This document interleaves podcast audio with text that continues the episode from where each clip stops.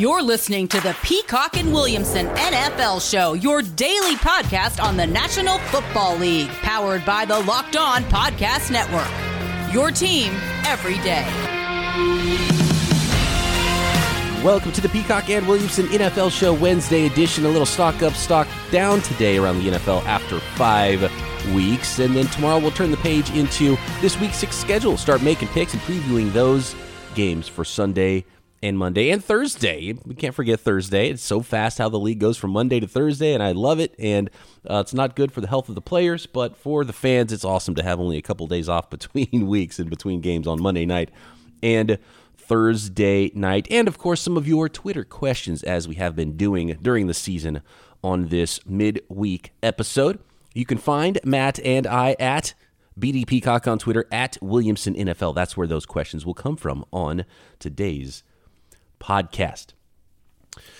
Matt, we've got to talk about Lamar Jackson. He's doing some pretty special things, and I want to get this out of the way first because I didn't want to forget to talk about it, because what he's doing right now, and everyone saw his heroic comeback in the win, and they probably shouldn't have won that game, because if the Colts could have just kicked one through the uprights that were very makeable kicks, that would have been an L for the Ravens and a W for the Colts. But such are the things for the Indianapolis Colts this year, and you gave the Ravens too many opportunities. You gave Lamar Jackson too many opportunities. They won that football game. But just statistically, through 5 weeks here, Matt, Lamar Jackson is the NFL's fifth leading passer and eighth leading rusher.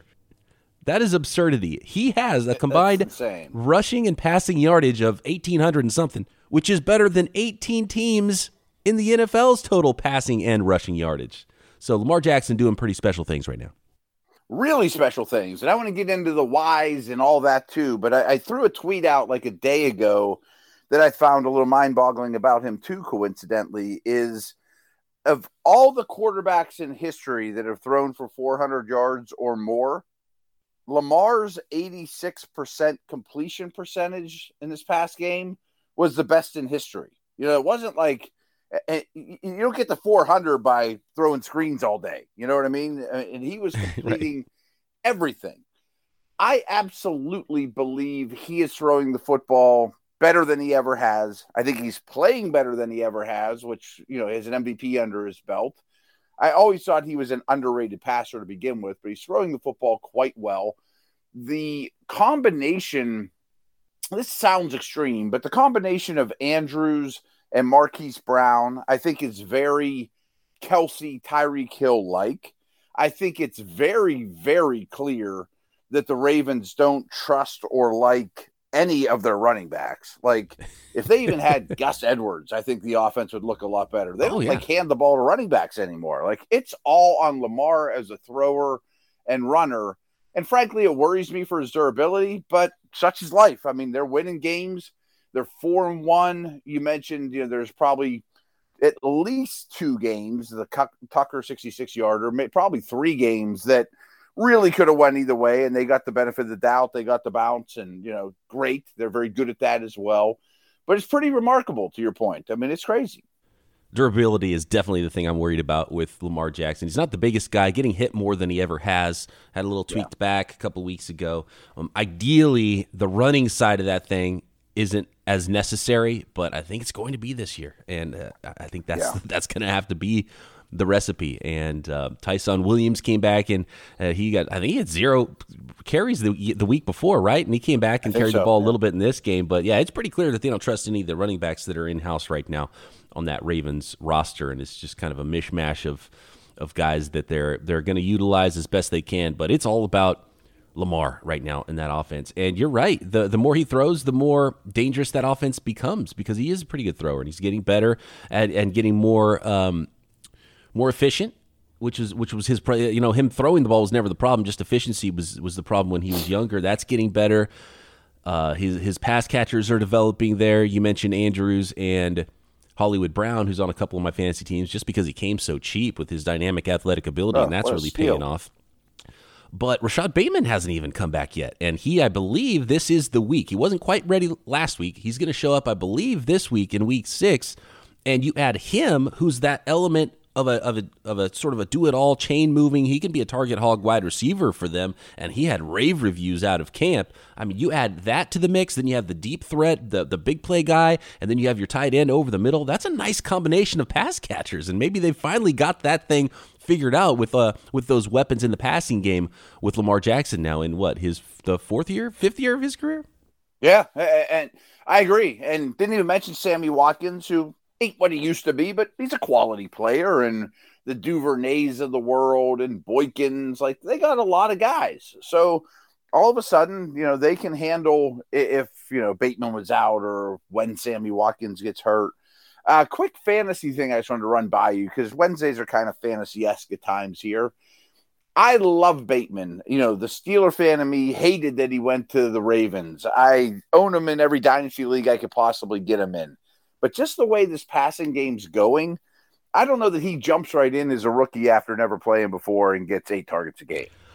I wouldn't have thought there'd be enough targets to go around, and maybe him entering the picture could hurt Brown and Andrews more than it helps, you know, fantasy owners that have Rashad Bateman. But yeah, I have him in a bunch of leagues, too. I have him in our Locked On NFL Dynasty League versus a bunch of other hosts on the network here. And I can't wait to put him in my lineup, although I think I have Hollywood Brown in that league as well. So I don't even know. That's going to be a tough decision most weeks. I hate those decisions. I just want to have a very easy decision. You know, I like a Stars and Scrubs fantasy roster. I don't like decisions. But if they're going to throw the ball as much as they have been, then maybe there is enough to go around. And, I mean, I think he can be really good. I would definitely take him going forward. Even though we've seen what's happened now with the development of Marquise Brown, I would still take rest of career Rashad Bateman over Marquise Brown or Mark Andrews right now. I would, too. But this year, it's hard to know with a rookie jumping into it. They've already established a rapport. This year, I don't think I can say that about either guy. Right. I mean, not for 2021, but I'm anxious to watch him live without question. The fan in me, you know, the analyst in me.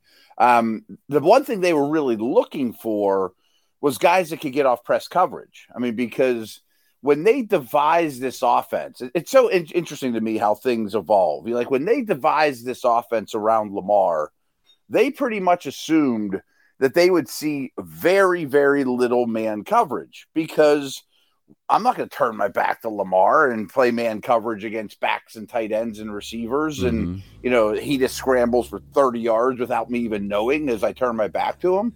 But teams started to get, they adapted. I mean, defenses adapted and said, we are going to play man coverage and we're not going to help our guys, because none of your receivers can get off press man because you didn't think you're ever going to see it. You know, you got a lot of zone beater type receivers over the years.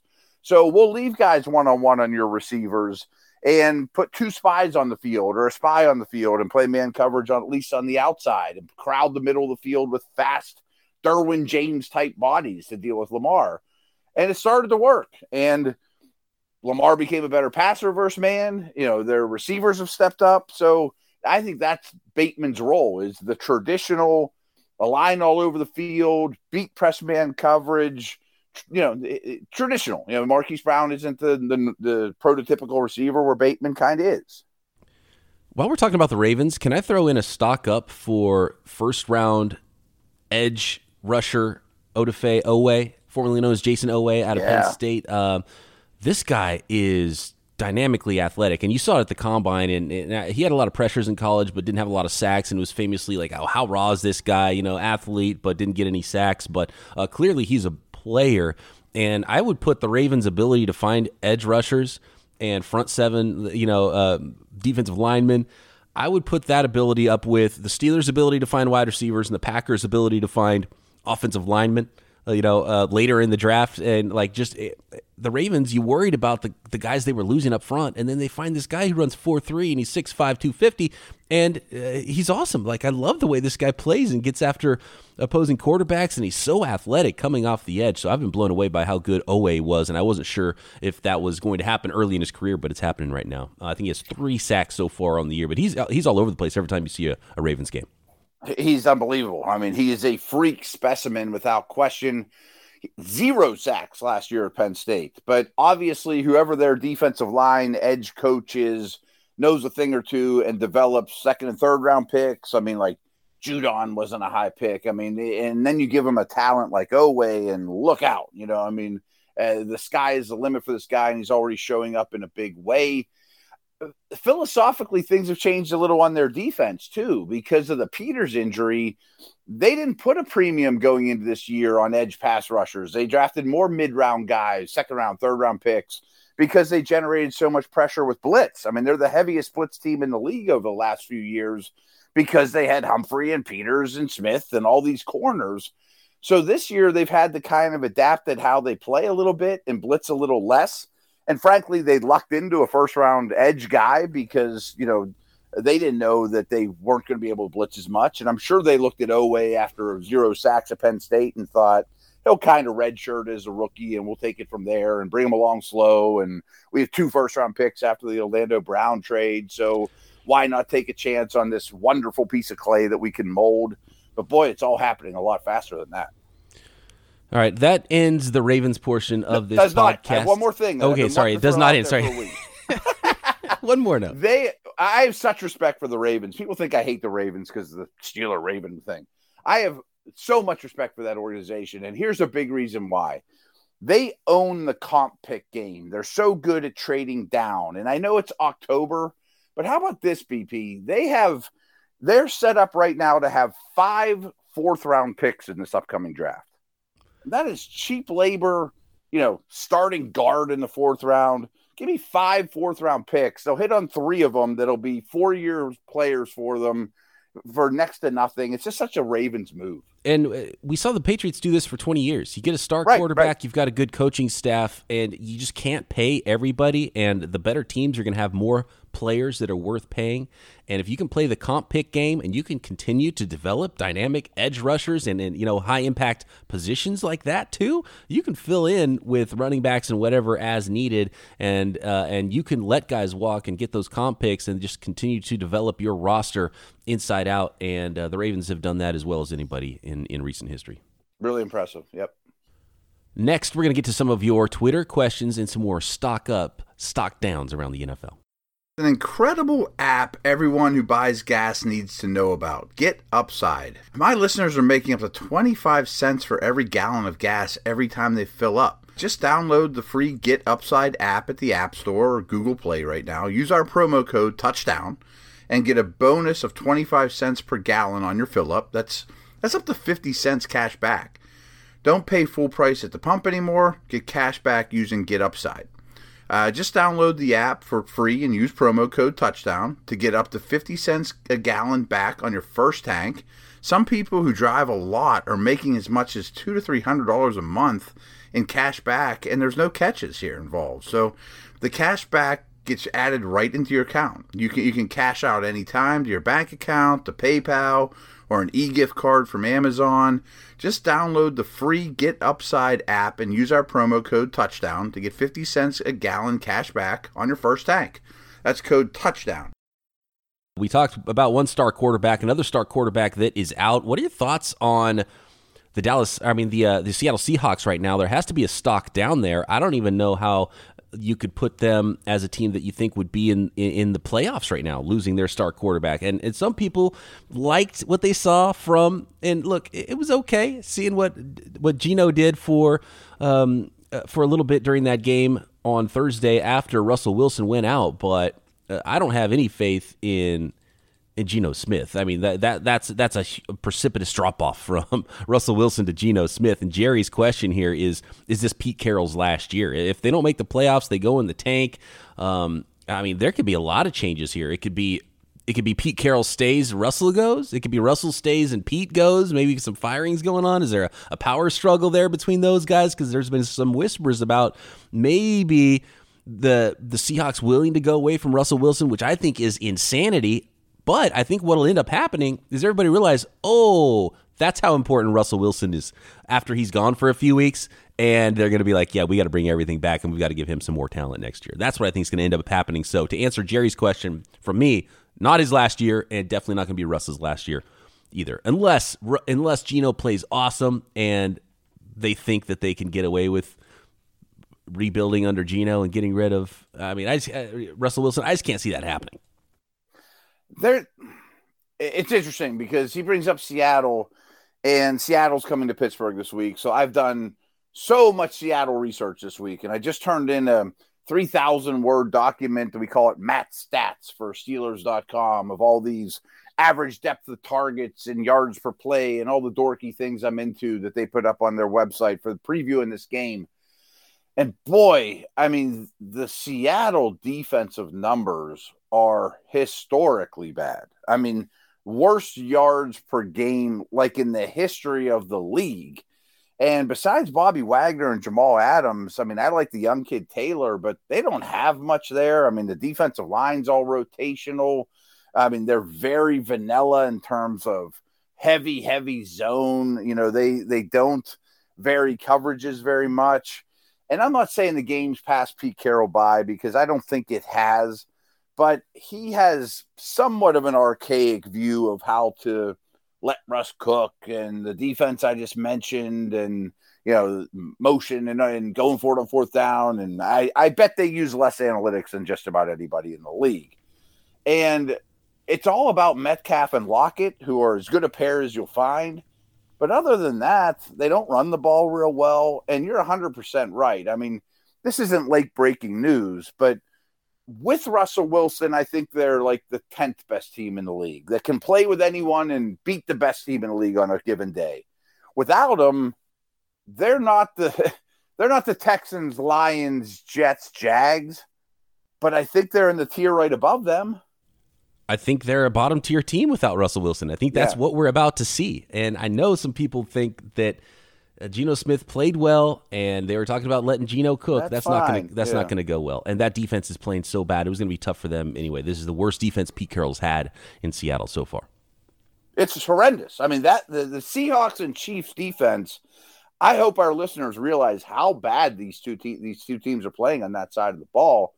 And I'm sure Geno Smith – I mean – I always talk about this. I used to do the backup quarterback list for ESPN every year, and I hated it, and it was very eye-opening. So I bet Geno's probably right in the middle of the list if I were to build one. I mean, there's much worse situations out there.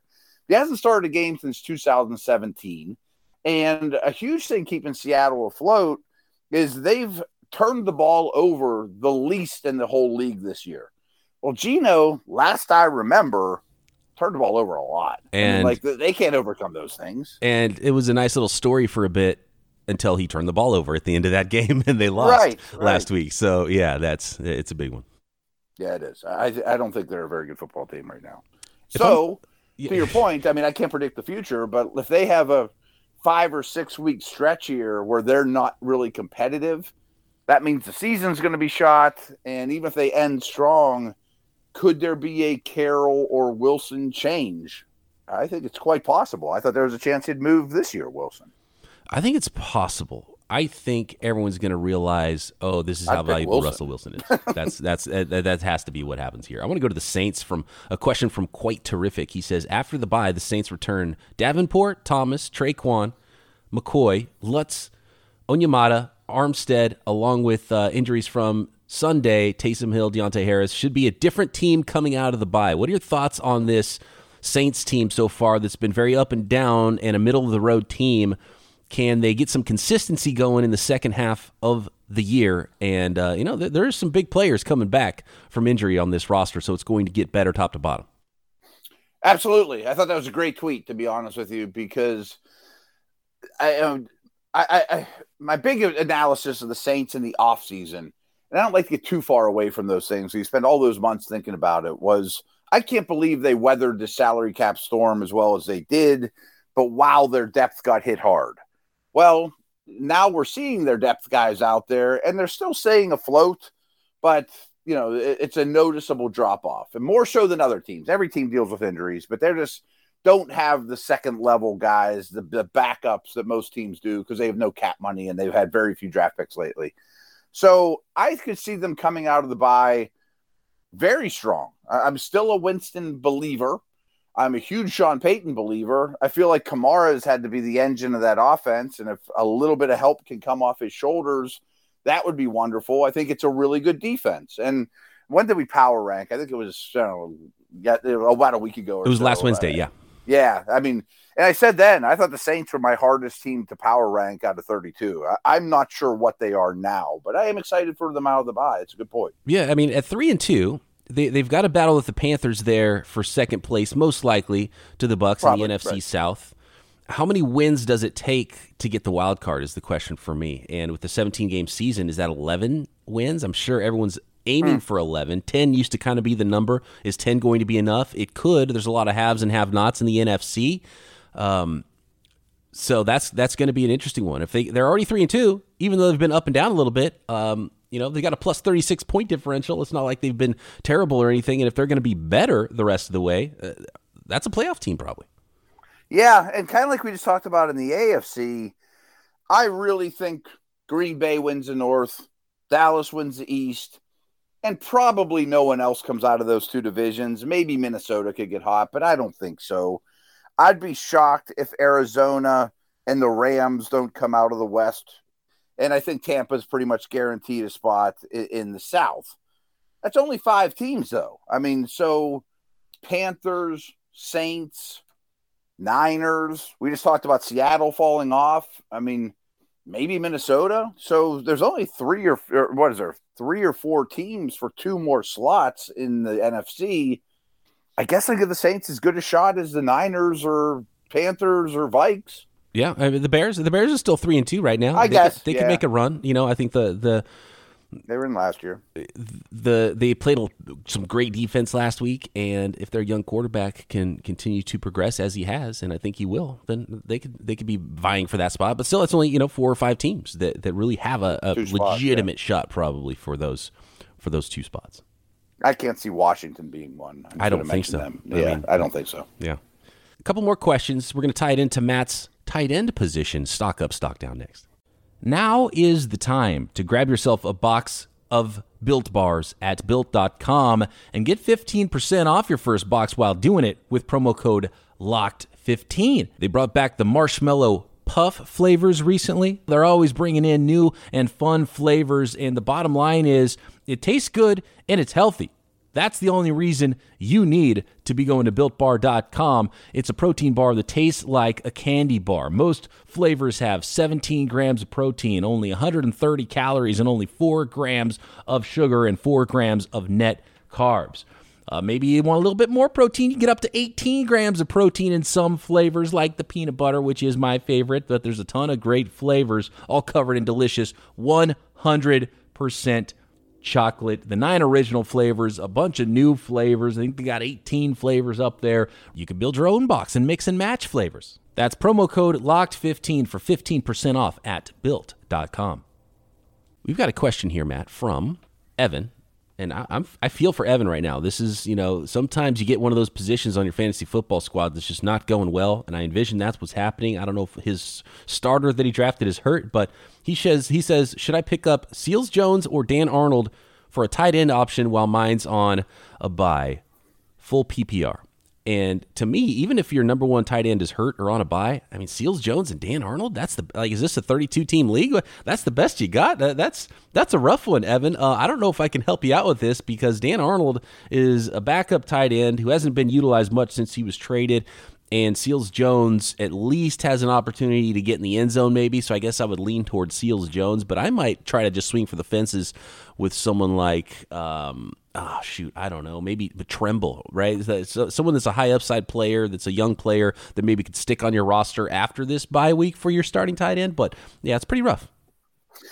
Full disclosure, we were starting to record here noon Wednesday, and I'm like, I kind of forgot to throw a Twitter question out there. So like at 11:59, I just said any last minute ones, and this one happened to pop up.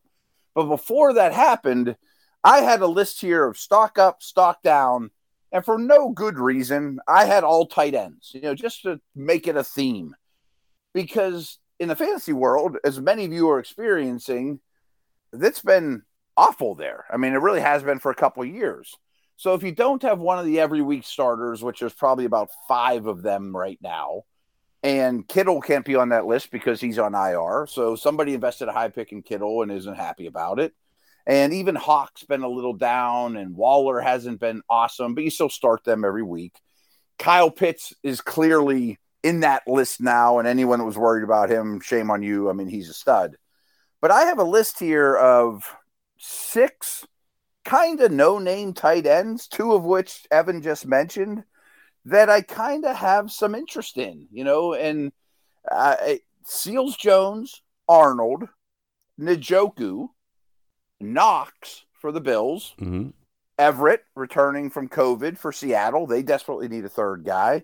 And Tremble would probably be last on that list too, but he was one I had listed as well. So those guys are not flashy. They're not early picks except Njoku. You know, they all have warts, but so did Bob Tonyan last year. Right. I think Everett is an interesting one because they're obviously going to have to game plan much differently, and they're going to help out Geno Smith and be like, okay, let's feature throwing the ball to the backs a little bit. Let's throw the ball to the tight end. Let's get that offense moving a little bit without asking him to do Russell Wilson type things and make big, huge plays down the football field. So a little bit of a quicker passing game, I could imagine, on paper, and we'll see how those games turn out and see how Geno plays. And he can get the ball out to his wide receivers, obviously, and he's got some good ones, but I could absolutely see that being a factor in the game plan is like, let's feed the tight end a little bit more this week with Geno. Yeah, I think that's very possible. I really like Everett. You know, they hired the Rams offensive coordinator, quickly signed Everett for that. You know, they really need a third pass catcher there in a big way. The Steelers have allowed a touchdown to tight ends, I think, 3 weeks in a row or something like that, too. Or double check that. I don't have that handy. Dawson Knox, to me, is real. Those other guys are... I'm at least open to the idea that they're real. Like Seals-Jones has been around the league, and that sounds like a terrible fantasy pickup, but he's exactly what Logan Thomas was. I mean, it's not as good because they never asked that position to block. So if he's going to run a route on 80% of the pass plays, he's worth it for fantasy. And I know Dan Arnold isn't sexy, but we all kind of brushed it off. Wow, they gave up Henderson for some tight end that I've hardly ever heard of in a couple picks. Well, I give Jacksonville credit. I mean, they needed a middle-of-the-field weapon for their rookie quarterback, and Arnold's okay. And that also opened a spot for Tremble with Arnold leaving, you know. So, and Njoku's always been one that's teased me for crazy, but you have to realize tight ends take a long time to develop, and just watching him run 75 yards away from the defense, and he's had his moments this year. That one feels like such a teaser. Like you go and pick him up, and he does nothing the rest of the year too. But yeah, with the tight ends too, and in this situation for Evan, just picking a guy up for 1 week, just you know, you have to get lucky. You're hoping for a red zone. You're hoping for a touchdown. Like that's what you want is red zone targets. So go look for red zone targets and pick up that guy. Yeah, and actually I have my sock down list here. I mentioned Kittle. Tonyan to me is droppable. Like they don't use him anymore. He was a Fugazi last year. Dallas Goddard's on COVID, so could you start Ertz versus Tampa now? Maybe. And then I wanted to mention the Patriots situation because I didn't see this coming at all. Jonnu Smith is just a blocker now. I mean, he's running a route like on 10%, a very, very low percentage of time, and it's Henry running routes. So Belichick could switch his mind any minute now, but Jonnu Smith doesn't go out for passes. I mean, you can't use him. And one more fantasy nugget. Evan, come on. You got to be a week ahead of your buys. You got to pick up your guy for the bye week in week 5 to get him ready for week 6 so you don't have to fight the waiver wire for that one position that's really going to screw you if you don't get a good player. So, come on. Let's get ahead of the game here, Evan. Yeah, that's true. You got to be a little more proactive than that. This question, I've been sitting on this one for a while, and it's a really good one, and he's kind of played second fiddle this year for a breakout with Williams, the receiver on the other side, but Anthony asked the question a while back, is Keenan Allen the most underrated receiver of the last 5 to 10 years? And I would say yes. I can't believe how nobody talks about how good Keenan Allen is and has been for a decade. Yep, I think you're 100% right. He was Rivers' Wooby. He's now Herbert's Wooby. I think he's a Hall of Famer, probably with 2 or 3 more years of production. I know receivers are tough. Maybe his fan base doesn't exactly help boost him up, you know, in terms of some of the other bigger markets. Not that that's not a big market, but they're no offense, Chargers fans. You're not the most outgoing out there. But I think some of it stems from even the way he was drafted. I mean, I know you remember this. He was awesome at Cal, ran a 4.7, so everyone thinks he stinks, which hardly even matters for great route running receivers. Chargers get him in the third round when he played like a first rounder, and he's been awesome ever since. So the answer is yes. He's as underrated as any receiver in the last 10, 15 years. And a marquee position, wide receivers get so much pub. Is it that he was in San Diego? Like, is it the Chargers franchise that's just not as well covered? Does he not have a good PR team? Why does nobody talk about him and how good he is? It's wild. I mean, even like in our fantasy drafts, every year put the sticker up in the third or fourth round for Keenan Allen. No one's like, oh, damn, I wanted him. You start him every week. He ends up as the 8th best receiver of the year. You know, it's just clockwork. Let's end it with Anthony, who's got a question about the Chargers. Do you think the Chargers' lack of a home field is at all helpful to them? He's a longtime season ticket holder. And then also a question for me at BD Peacock, how are we looking for Game 5 Thursday? That's a baseball question. I don't know if we're allowed to talk baseball, but we got a big Giants-Dodgers series going on here. I like Logan Webb, and I like the Giants back at home in Game 5 to beat the Dodgers. This is a big series. I'm a Giants fan. My wife's a Dodgers fan. It was a big deal, and we got married that we were uniting a Dodgers family and a Giants family. So this is a big series, a full playoff series. This has not really ever happened before. There's a lot of big games between Giants and Dodgers, but not like a full actual playoff series. This is pretty crazy. So Game 5 Thursday is going to be big. The series is tied 2-2. So Game 5, the deciding game is happening Thursday. It's a home game for the Giants. Okay. That's going to be a fun one. Helpful to not have a home field advantage. I don't see how that could be helpful, but maybe that makes him better on the road because it feels more like home. I don't know. Yeah. I mean, he's a season ticket holder, so he's actually at those games and maybe has some insight that I don't. The only way I could say, boy, this is an advantage is, and we see this in sports all the time, nobody respects us. It's us against the world, you know, all that nonsense. Mm-hmm. But I'd prefer to be able to hear in my home stadium and not to do silent counts. Yeah, you don't want it to be an away game at home. That's like if it's neutral, that's okay, you know. But if you're at a disadvantage for half your games and can't hear, then you go home and you still can't hear. That can't be good. No, right? I mean, ask Joey Bosa if he would like to have crowd noise in his favor when the Chargers are winning in the fourth quarter. Yes, of course he would. Yes. And Anthony, I'll throw a question back to you. What's it actually like there? Is it actually no home field advantage, or is it get loud? And is it hard for opposing teams depending on the opponent? Because obviously if the Raiders come into town, there's a lot of Raiders fans in L.A. Probably more difficult because the Raiders still have played more games in L.A. as a home team than the Chargers have.